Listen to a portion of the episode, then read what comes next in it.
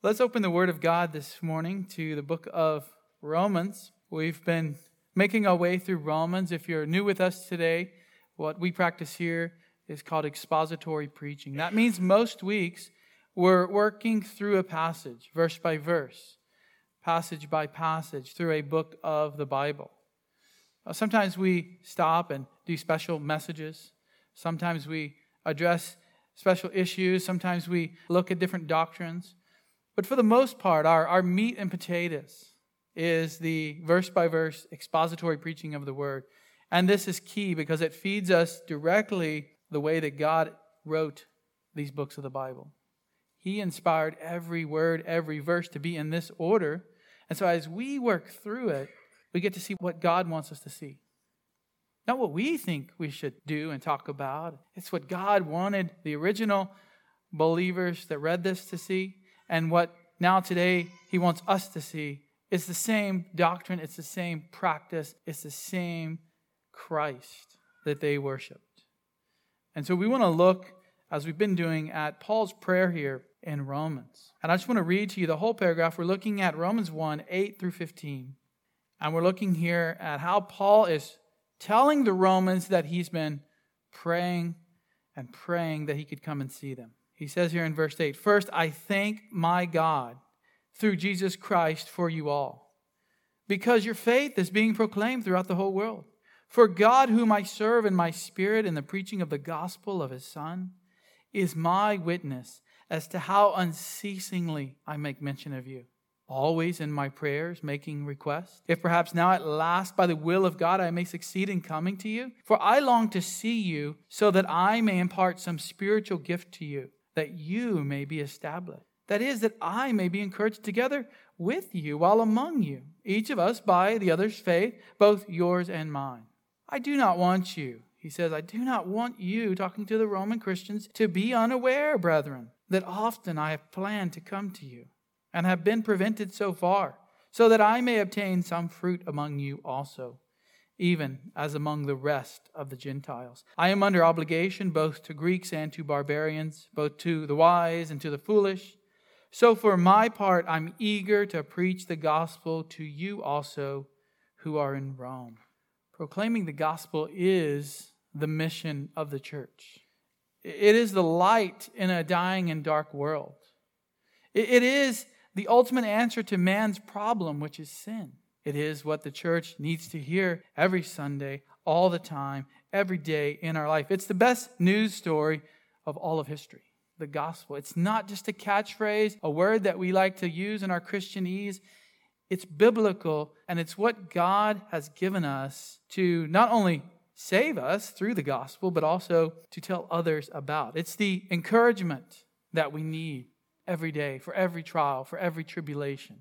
As we look to Christ and who He is and what He's done for us, we see the good news. We're encouraged to wake up today, to come gather together, to worship together our Lord and our Savior. You could say, as many theologians have, that the gospel found in the scriptures alone, the gospel of Christ alone, is the foundation upon which all other doctrines rest. It does no good to talk about end times or our views on all the different things in theology unless we have that foundation of the gospel right. You will find many people in the world today that will talk for hours and hours about certain theological thoughts, ideas, opinions, preferences, all of these things. What matters is that we have the gospel right. Then from that point, we can study the scriptures as a believer with the Spirit and seek to understand more and more. In Jesus' public ministry, he said, I came to preach the gospel. He hadn't even died on the cross yet and been raised again, which is going to be the proclamation of the gospel. And he said, I came to give good news good news about the coming kingdom, good news about how people can be forgiven of their sin. And so he went about preaching it everywhere he went. In the synagogues, he preached the gospel. To the pagans that he met, he preached the gospel. Every place he went. Then he told the apostles, Take the gospel out. Take it out, plant churches, take it to the whole world, baptize these believers, and then train them up in the gospel and all the things that Christ said The apostles then took that out. They planted churches. They proclaimed the gospel. People were saved. They built up the churches in the gospel. And you know what the apostles told the Christians to do in those churches? Keep on proclaiming the gospel. Keep on focusing on the gospel. They even deal with all the false teaching regarding those issues in Scripture. They deal with how to talk to these false teachers, how to rebuke, rebuke these false teachers. And they also, they also focus over and over on getting back to the truth, to the gospel. Don't get distracted from the gospel. And you see this in Paul's ministry. If you read all of his letters, you see this over and over in his ministry. Don't get distracted. Don't get distracted from the gospel. I'm sure Paul had various dietary preferences. I'm sure Paul had favorite parts of the world he liked to see. I'm sure he had favorite people that he liked to have dinner with. But you won't see any of that in his letters. Not because he wasn't human, but because you see where his focus is when he writes these letters to the churches. He cares for them, he cares mostly for their spiritual health. Now, sometimes he'll mention, like Timothy, take a little wine for your stomach. But that's so Timothy can keep on preaching the gospel and ministering to the church in Ephesus. Paul is focused on their spiritual health, and he knows. He knows that, that Satan wants nothing more than to distract the church from the mission. And you see these distractions everywhere in our world today. You talk about social justice, woke theology, uh, digging wells instead of preaching the gospel in Africa. And you see such an emphasis on doing good, which we should care about as Christians. But where's the gospel? That's the important question. Where's the gospel in churches today? And so you're going to hear the word gospel a lot in today's sermon. Hopefully, you hear it a lot in our church all the time. Paul knew what his mission was. He knew it. Colossians 1:28. We proclaim him. But it doesn't stop there. The gospel still is admonishing every man and teaching every man with all wisdom so that we may present every man complete in Christ. For Paul, for every pastor, for every elder, it is faithfully proclaiming the truth of God's word over and over and over so that we're all built up and complete in Christ. That's what Paul wants for the Romans. And so he's been praying this prayer, and he finally comes to the end of it here in these passages we're looking at today. But he's been praying to God for them, that he could go and see them. And he has various things he said in this prayer. We've already looked at part one of the prayer in verse 8. He gives thanks for the body. He says, I give thanks for you. Now, they're going to have problems. He's going to address some of them. They don't have major problems like Galatia, but they do have issues that he addresses. He doesn't start the letter with that. He just said, I thank my God through Christ Jesus for you all. And then part two, we looked at intercession and petition. This is where he interceded for them. And he petitioned God that he might come and see them. And then last week in verses 11 and 12, we look to part three here of praying for the church. And he's talking about his desire to come and strengthen them and to encourage them. And everybody be encouraged together, he says. Even Paul himself will be encouraged as he's among them, as he's edifying them, as he's strengthening them. That's so far what we've looked at in his prayer. Today, I want to focus on these last few verses, 13 through 15. And this is praying for the church, part four, proclaiming the gospel. This is part of Paul's prayer. He, he said, Here's how I've been praying. And now he's talking about what he's been praying and why he's been praying it. And we can learn a lot from the prayers in the Bible. Always remember if you want to know how to pray, go to the Bible and see how it is modeled for you.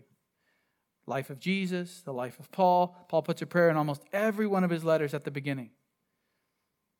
They teach us, the Bible itself, through the writers of Scripture, teach us how to pray. So let's look today at proclaiming the gospel. In Paul's explanation of, of why he prays to come to Rome, he's, he's basically giving us three ways to pray for our church in regards to proclaiming the gospel. Three ways to pray for our church here regarding the gospel. First of all, verse 13 pray for the church to have more workers for the harvest. That's the lesson we can learn from verse 13. Pray for the church to have more workers for the harvest. he says, I do not want you to be unaware, brethren, that I have often planned to come to you, but have been prevented, he says. He wants to obtain fruit among them. Fruit among them. He, he is a harvester, he is a farmer. He wants to go out and obtain the fruit that's already there that God has put there. And any gospel church should have a desire to train up, to find, to bring in more workers for the harvest. And that includes all of us when it comes to harvesting. So Paul begins this little section here, 13 through 15, by just addressing the question. Before he gets to the part about the fruit and the harvest, he's saying, Look, I want you to know why I couldn't come. Because you can imagine in their mind, they're saying, You know, how is this guy, Paul, not come to see the church in the most important city in the world, the Romans. The Romans have this great, wonderful city. It's the capital of the empire, and there's a church there, and we're being built up. But the apostle to the Gentiles has not come to see us. Where have you been, Paul? What's going on? What is holding you up? And he says, I don't want you to be uh, unaware. I don't want you to be ignorant. I don't want you to be confused about what's happened. I, I have planned to come to you. I have planned to be there. I plan to come.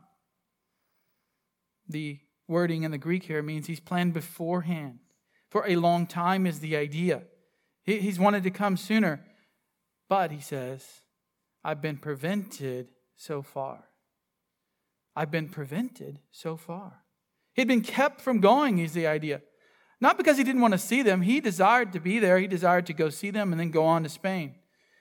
Not because he was lazy. He wasn't sitting around watching TV. He wasn't sitting around, you know, reading the daily Jerusalem newspaper. He had ministry to do. He's not neglecting his ministry, ministry by not being in Rome. He had other ministry that God had placed him there to do. And God had not allowed him to go there yet.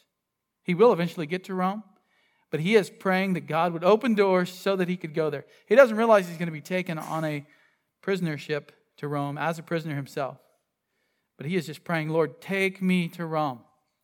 And I, I want you to know, he's telling them, I've been prevented from coming there. God has not allowed it. Paul had been praying, and we often pray ourselves and wonder, is God going to answer our prayers? Well, here's the Apostle Paul, one of the most holy, Christian man, men who's ever lived. He prayed all the time to go there, and his prayer hadn't been answered yet. Sometimes when we pray, we wonder, what is going on, God? Why haven't you answered my prayer? It seems biblical, it seems right. You haven't answered it yet. Well, because it's God's timeline, not ours. It's God's providence. That's, that's what Paul is bringing up here. I've been prevented so far. Something or someone is the idea, has prevented him from coming there. Now, he's been busy with ministry. Look at chapter 15, verse 18. God didn't show up in a dream and say, You shall not go to Rome. He didn't send him a vision, he didn't send him a voice. He just put Paul somewhere else to be busy for a time, and later, God will move him on to Rome. Look at chapter 15 and verse 18. He's talking about coming to Rome as he's closing the letter here. And he says, For I will not presume to speak of anything except Christ, except what Christ has accomplished through me resulting in the obedience of the Gentiles. So that's his goal to go, to preach, to see the obedience of the Gentiles by believing in Christ and continue to grow in Christ by word and deed. And the power of signs and wonders, talking about how he's done signs and wonders because he had these miraculous gifts. And the power of the Spirit, so that from Jerusalem round about as far as Illyricum, I have fully preached the gospel of Christ. He started in Jerusalem. He went north to Antioch. He went further north to Asia Minor. He crossed over and went into Greece, Macedonia, and even to the barbarians in Illyricum. He was proclaiming and preaching the gospel, planting churches. God, why don't you give us our answer to prayer? Because God wants us somewhere else right now. He hindered the greatest apostle from going to Rome. Why? Because God had a different plan. It wasn't that Paul was doing anything sinful. Paul had a right, godly desire. But in God's providence, it doesn't always work out like we want it to. God's providence is this doctrine that means through God's sovereign control of all things that happen, that He has made it so that His plan, His decree comes to pass. Can you imagine if God was taking ideas from us on how to run the world? I mean, where would it be? You can just see sometimes when God removes his hand, what happens in the world. When God's not letting us basically go under judgment when he removes his hand. He's still in control of all things, even through that, but you can see how we really mess up things, even as Christians. God is in control. It was God's plan. He was on God's timetable. Paul wanted to go, but he was not able. He had a good and godly desire, but it was in the Lord's plan for him not to go yet. John Calvin says that the Lord, about this verse, John Calvin says, the Lord frequently upsets the purposes of his saints in order to humble them, and by such humiliation to teach them to regard his providence, that they may rely on it. Why, Lord? Why don't you do the thing that it seems good and right to do? Because it's not his timeline. He will do it if he wants to do it. And he is good all the time, even when we wonder what's going on. Go over to James chapter 4. James 4 corrects, he, he rebukes people who think they can control their life and everything in it. James has something to say, James 4:13, because sometimes as Christians we still fall into this trap of thinking everything's going to happen on our timeline. We're in control of all things. And God will send us a reminder. If you believe that enough and you practice that in your life, James says that's pride and God will send you a reminder. Look, he says in James 4:13, "Come now, you who say, today or tomorrow we will go to such and such a city and spend a year there and engage in business and make a profit. Yet you do not know, you do not know what your life will be like tomorrow. You're just a vapor. You're just a vapor that appears for a little while and then vanishes away." James is saying, look, don't boast about what you're going to do tomorrow. Don't boast about what you see coming and what you see happening. He's not saying don't make plans. He's not saying don't pray and ask God for things the, uh, about future events and future things in your life. He's just saying don't boast. Don't be prideful that you know with absolute certainty what's going to happen. He says you're like a vapor. We're just here for a little while and then we're gone. Instead, verse 15, this is how we are to think about it. This is how Obviously, Paul thought about it. You ought to say, if the Lord wills. We often say, Lord willing. Well, this is why. If the Lord wills, we will live and also do this or that. Sometimes things just come at us out of nowhere. Where did that come from? Well, God knows. It wasn't a surprise to him. It wasn't a surprise to him. Lord, if you will it. That, isn't that what Jesus prayed in the garden? Your will be done. If the Lord wills, we will even live. I mean, it's up to Him if we even breathe air when we got up this morning. It's God who is in control of all things. And we'll do this or that. But as it is, you boast in your arrogance. All such boasting is evil. Paul's not boasting. He says, Look, I wanted to be there. I desired to be there. I just couldn't. God hasn't opened that door yet. Another 1800s uh, commentator, Charles Hodge, says that Paul did not direct his own steps. As far as he was concerned, he was willing to preach in Rome, but whether he should do so or not rested not with him, but with God. Sometimes we're praying for more workers of the harvest. And there's always this desire to have more workers in the harvest, and God hasn't just, He hasn't provided them yet. He hasn't provided them yet or many of you praying for a biblical church in this area.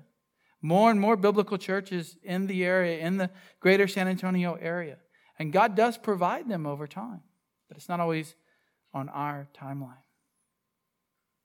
Look at his reason for doing this, for saying this. He's saying, I prevented so far. I wanted to come. I'm really had planned to come so that I may obtain some fruit among you also, even as among the rest of the Gentiles. This was his purpose. He wants to come visit. He'd been proclaiming the gospel throughout much of the empire, but inside the churches, he would go and proclaim the gospel. Outside the churches, to unbelievers, he would proclaim the gospel. Inside the synagogues, but his main focus is getting to Rome eventually, and then all the way to Spain. Paul's making plans about the future, but he's not boasting. He's not saying he knows what's going to happen. He doesn't know. Only God knows but his desire is right. He wants to go there to see fruit. Now, we've already seen in, in Paul's introduction so far that he wants his preaching to have a twofold purpose. What is this idea of preaching the gospel? Well, first of all, he wants to see new converts. That's obvious whenever the gospel goes out, when it's preached. He wants to see new converts. I, I see that happening both within the church as people would come and visit the Roman church, and we see that today in churches that preach the gospel. But also, Paul was known to go outside the church, to preach in marketplaces, to proclaim the gospel in people's homes. He wanted to see new converts, to produce fruit from his ministry. Every preacher, every pastor wants to see fruit from his ministry. He wants to see new fruit. New believers come to know Christ. Also, though, when he talks about preaching the gospel, he has an emphasis, especially in Romans, on building up and edifying believers. We've already seen this over and over. He wants to see the Roman church built up. He's not been there, so when he gets there, he wants to see them built up. How?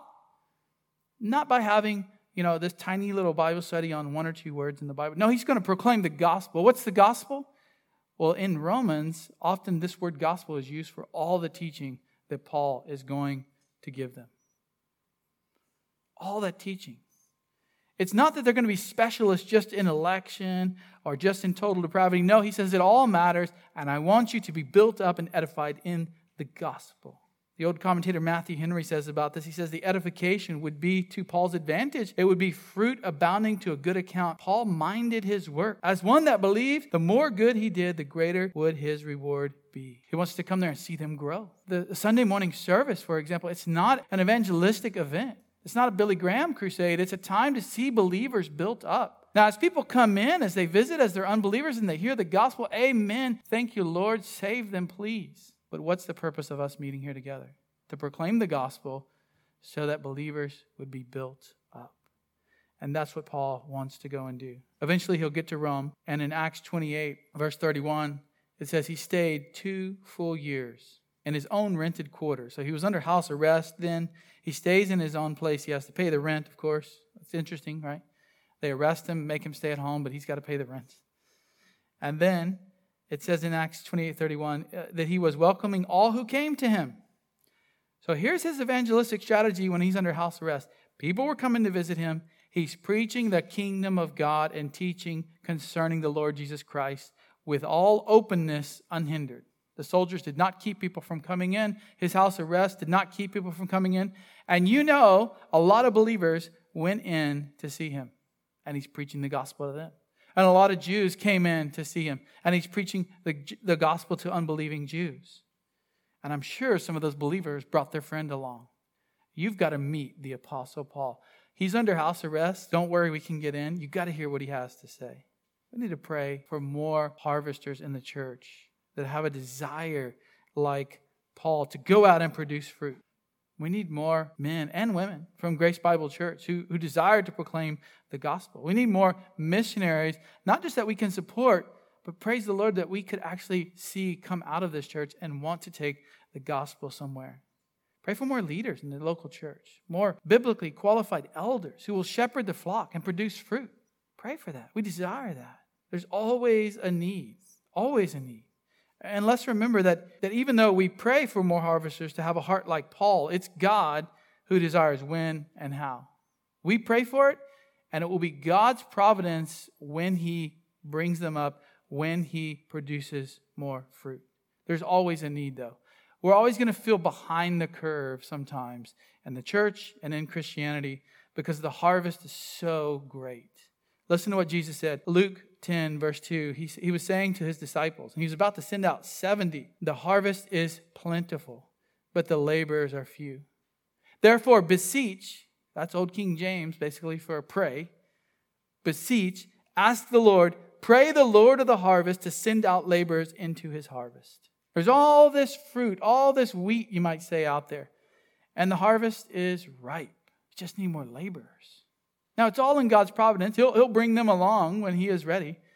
But He wants to see that fruit reaped. You reap fruit, picked. We'll say picked, and you reap grain. He wants to see the fruit come in, and He will see it come in eventually. The question is, are we going to play a part in that? Like uh, recently, we had some missionaries in our home. They were passing through to visit another church this week, and they stayed a couple of days with us, and we were talking.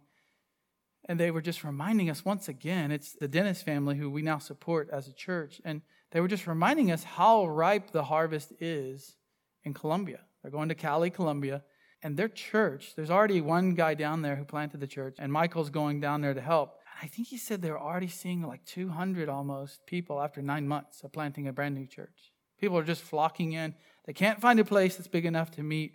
Everyone wants to come and hear the Bible preached. The harvest is ripe. And we need to pray for that. Prayers do indeed work. The great missionary, Hudson Taylor, often just relied on prayer to get more help. One time he was telling people, I need a hundred plus missionaries. I need a hundred missionaries to go with me, to go back. He was in England and he was raising support. And he said, I need to go back to China and I need a hundred missionaries to go with me because I can't do it all. And so he gets on the boat, he goes back. He arrives at Shanghai, and an elderly veteran missionary came up to him and he said, I'm delighted to hear that you're praying for large reinforcements. You will not get a hundred, of course. You know, this guy's been around the block. He says, Look, nobody wants to come to China. I'm thankful you prayed for that. You won't get a hundred, of course, within the year, but you may get many more than if you did not ask for them. So the idea was hey, go ahead and pray. I mean, it's not going to hurt anything, but you're not going to actually get a 100. So why are you telling people that you're praying for that? Here's what Hudson Taylor said Thank you for your interest. We have the joy of knowing our prayers are answered now. I feel sure that if spared, you will share that joy by welcoming the last of the hundred to China. In other words, if you're even alive in a year from now, you'll see that my prayers will be answered.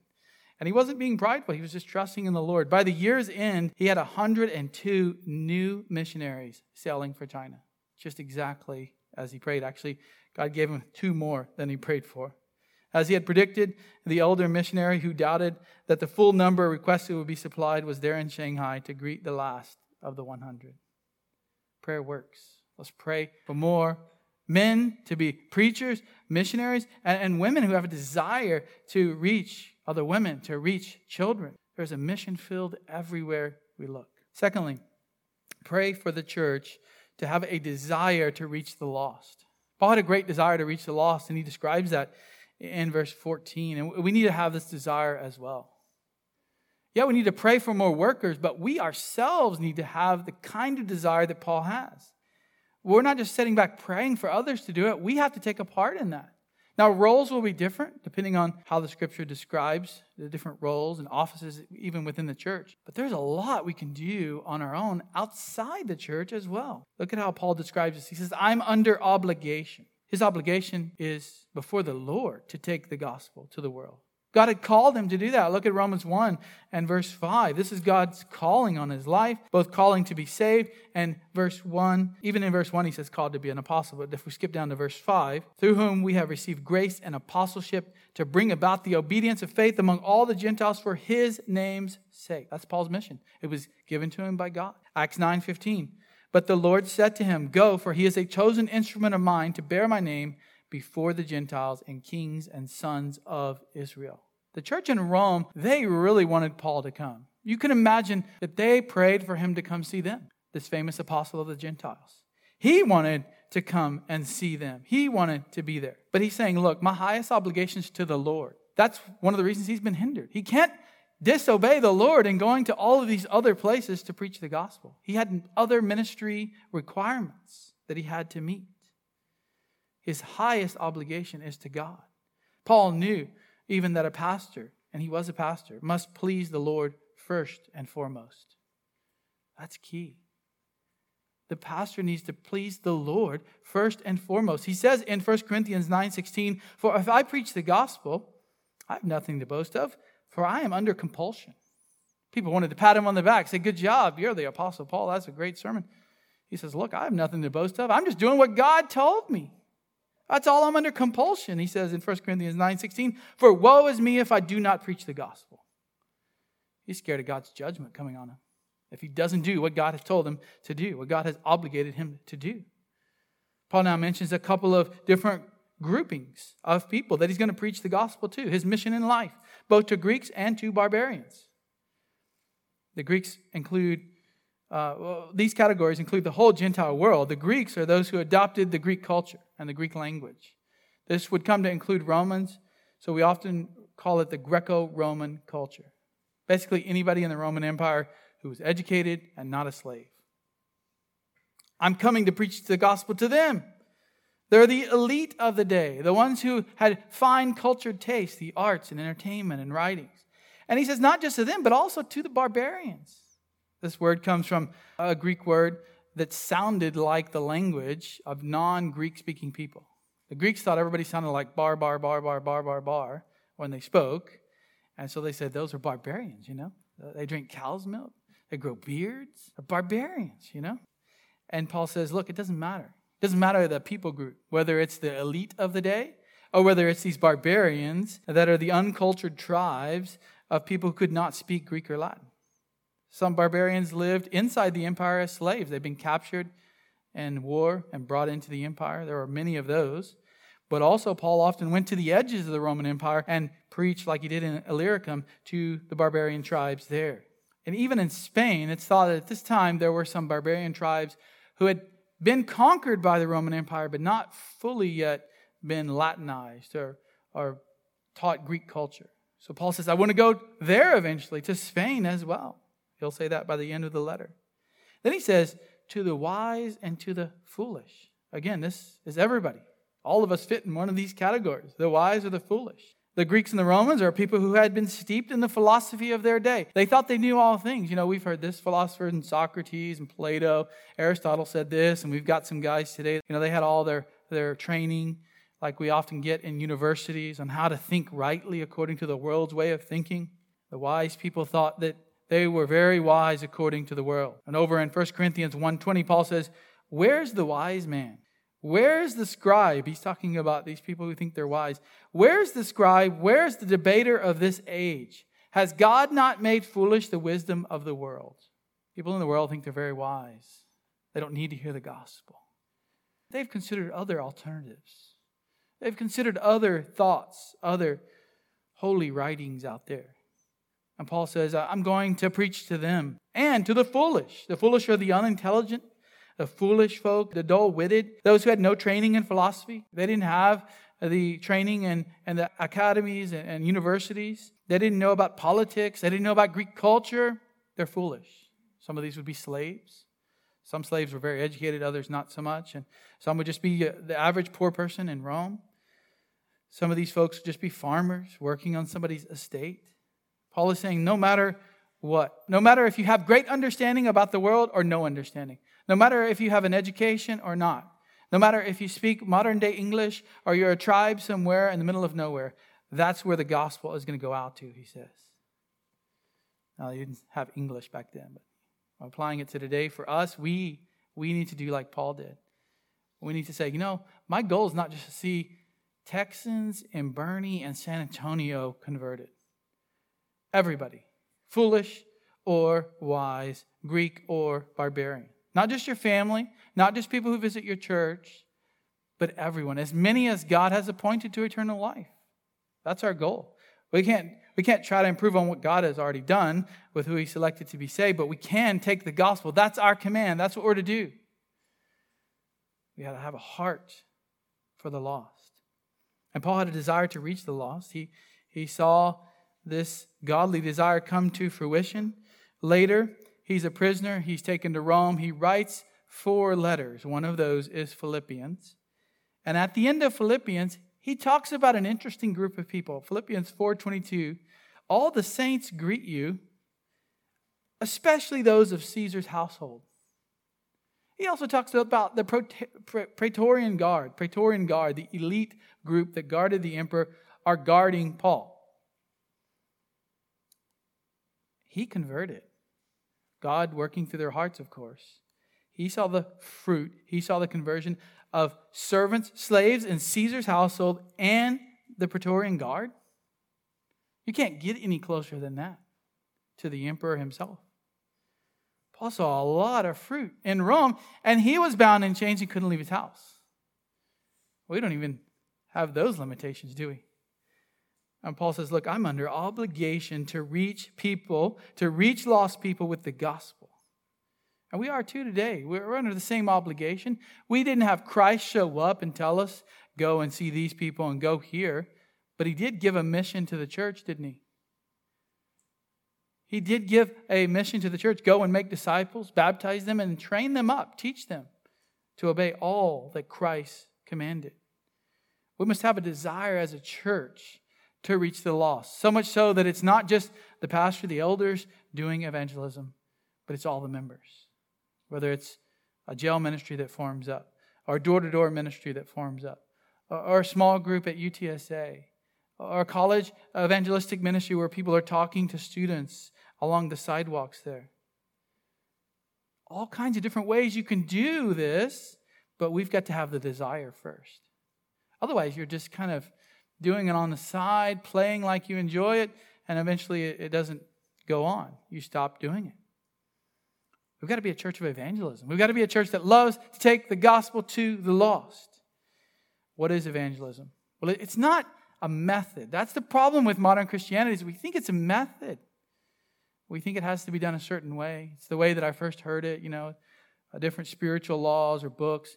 That's not what evangelism is. It's simply the proclamation of the truth of the gospel message. It can happen in various ways.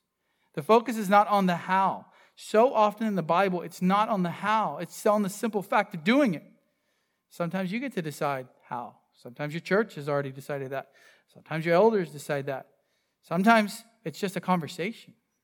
But it's the proclamation of the truth of the gospel. And it's in a manner that declares that truth and offers salvation. And either the person will take it and reject it, or they will believe in Christ. If you wanted to really simplify it, as Spurgeon said, one beggar telling another beggar where to get bread. That's all you're doing. You're hungry? Spiritually hungry? Let me show you. Let me show you where to get some bread. Come with me to this Bible study. Come with me to this church service. Let me talk to you about what I know, what happened in my life according to Scripture. It's not based on methods. Don't think it has to be done this way. That starts to trend towards legalism. People start saying, well, you're not proclaiming the gospel unless you do it this way, which is the way I learned from this guy. That's not, we don't even know how exactly Paul did it. He just proclaimed the gospel. John MacArthur says, the gospel is not a message that can be capsulized, abridged, shrink wrapped, then offered as a generic remedy for every kind of sinners. Ignorant sinners need to be instructed about who he is and why he is at the right hand of God. Self righteous sinners need to have their sin exposed by the demands of the law. So that's, that's a key part of evangelism. You need to talk about sin. Used to, when I was growing up, everybody understood they were a sinner. People would just skip right to who Christ was, who Christ is. Nowadays, you got to start with God, creation, that man is a sinner. MacArthur goes on to say that careless sinners need to be confronted with the reality of God's impending judgment. We're so scared to talk about sin and judgment sometimes. We, we got to do that when we're evangelizing. Careless sinners need to be confronted. He says, fearful sinners need to hear that God, in His mercy, has provided a way of deliverance. The form of the message will vary in each case. You meet somebody in the grocery store and they say, Hey, what do you believe about this? That's going to be a lot different than if you're organizing a door to door ministry and talking to people, or maybe proclaiming or teaching the Bible. He says, but the content must always drive home the reality of God's holiness and the sinner's helpless condition. Then it points sinners to Christ as a sovereign but merciful Lord who has purchased full atonement for all who will turn to him in faith. The key of evangelism is the content of the gospel. You need to get that across. Doesn't matter if it's in an email, doesn't matter if it's in a booklet you hand, a Bible study, a conversation. It's not about method, it is about the truth of the gospel. Thirdly, so we've already looked at to, we need to pray to have more workers for the harvest. We need to pray to have a, a desire to see lost people saved. And number three, Paul teaches us here we should pray for the church to always preach the gospel. Now, this sounds simple. We've been talking about the gospel all this time. Of course, we want to continue proclaiming the gospel in the church. Unfortunately, the gospel has fallen out of favor in many churches. Unfortunately, the gospel is not preached in many churches in America and throughout the whole world. Look at what Paul says in verse 15. So, for my part, I am eager. I'm eager and, and this part, so for my part, if you read an older translation, it'll say, So as much as in me is. In other words, with, with all that I am, with my whole heart, I'm so eager to come to Rome and preach the gospel. That's his desire. He's so desirous to do that. And he says, I want to preach the gospel to you also who are in Rome. The word preach the gospel here, it's one word in Greek, euangelizo. We get the word evangelism, evangel, evangelical. All of these words come from euangelizo in Greek. Paul has in mind here preaching the gospel. In this case, he's talking about coming and proclaiming God's word, proclaiming the good news. And he knows. He knows there's going to be trials. He knows there's going to be persecutions. He didn't know he was going to be arrested, but it wouldn't have shocked him too much. He knows that there will be persecution to preaching the gospel. Last night we were at a um, Christmas party uh, up in my hometown, about two hours away. And every year we go outside of where we're meeting and we look at this Christmas parade, and they've got all these vehicles going everywhere. And they're throwing candy out to the kids. I didn't even know they still could do that, right? And what do the kids do? They're sitting at the curb, not just my kids, all the kids there, all the cousins, everything. What do they want to do? Run out and get the candy. What's the problem? Here comes a fire truck. Here comes a tractor, right? Here comes this Hummer. Here comes this people riding on longhorns with lights on the horns. That was really neat. I mean, that was probably the neatest thing in the, in the parade. Those kids knew they had to get out there, get the candy, and get out of the way, or something might hit them. And sometimes the parents were doing it instead of the kids. Well, Paul knew that he's going to get hit sometimes, even by what we would say a Mack truck, when he went out and preached the gospel. He's going to get thrown in chains. He's going to get arrested. He's going to get beaten. You can read all about that in Second Corinthians. All that he went through to proclaim the gospel. And you know what he did? He got up the next day and did it again. And one day they tried to stone him to death, and he got up and just walked on and did it again. He knew that was coming. He still did it.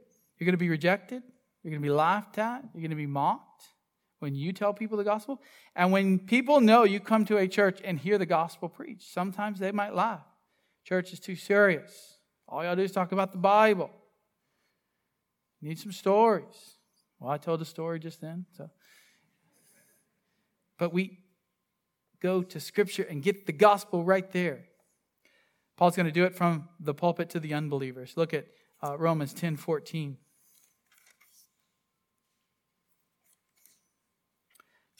How then will they call on him, and whom they have not believed?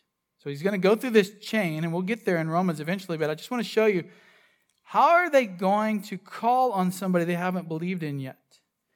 And then he goes another step. How will they believe in him who they've not heard? How can somebody believe in Christ? And I know it's popular these days that people have a dream and the next day they're a Christian. But the way it is in the Bible is somebody goes and tells them. They have to hear it. We could say, read it today. And how will they hear without a preacher? So the preacher is preaching to unbelievers. The preacher is proclaiming. In fact, the old Puritan uh, Thomas Brooks said the salvation of souls is that which should be first and most in a minister's eye, and that which should always lie closest and warmest upon a minister's heart. Every preacher wants to see people converted. Even if we're preaching to a room 99% full of believers, you still want to see that 1% come to Christ. So he was going to preach to unbelievers. He was also going to preach to them. He was going to preach to them. Go to Romans 16 25. Believers need to hear that gospel. Not just the basics of the gospel, but open it up. How does it apply to my life? Romans 16 25. This is how he closes out the letter. Now to him who is able to establish you. That's built up. That's made strong. That's God doing it. He's going to establish you how? According to my gospel and the preaching of Jesus Christ. According to the revelation of the mystery which has been kept secret for long ages past. And he goes into this closing prayer. How are we going to get built up in the faith? Through the gospel. Oh, you mean repent and believe in Christ? Yes, every day. But also, here's what Christ has to say about his gospel in the book of Romans and all these other letters in the New Testament. Paul says in Philippians 1:27, "Only conduct yourselves in a manner worthy of the gospel of Christ." How do you do that? How do you live in a manner worthy of the gospel? Well, you've got to know what the gospel is, and you've got to dive back in every day. You've got to remind yourself of repentance, remind yourself of faith in Christ, even when times are hard, even when you don't know what to do, and go to God's word and continue learning and growing. That's how you live out a life in a manner that's worthy of the gospel. Living in sin is not living in a manner worthy of the gospel. We've got to know the gospel. We've got to hear it preached to us. We've got to read it. And we need to pray that this church would always proclaim the gospel from this pulpit, no matter who's in this pulpit a guest speaker, one of the elders here. It doesn't matter. When someone's preaching, the truth of the gospel needs to go out, the truth of God's word, the preaching of Christ. We'll just cl- uh, close with uh, 2 Timothy 4. Let's go to 2 Timothy 4. And I want you to see what Paul has to say because the gospel is not always going to be popular. God's word is not going to be popular to people, even within the church. He said there's a time coming when people don't want to hear the preaching of the word. So in 2 Timothy 4, he says, I solemnly charge you in the presence of God. This is the most serious thing he can give to Timothy to do and of Christ Jesus. It's a double solemnly charge.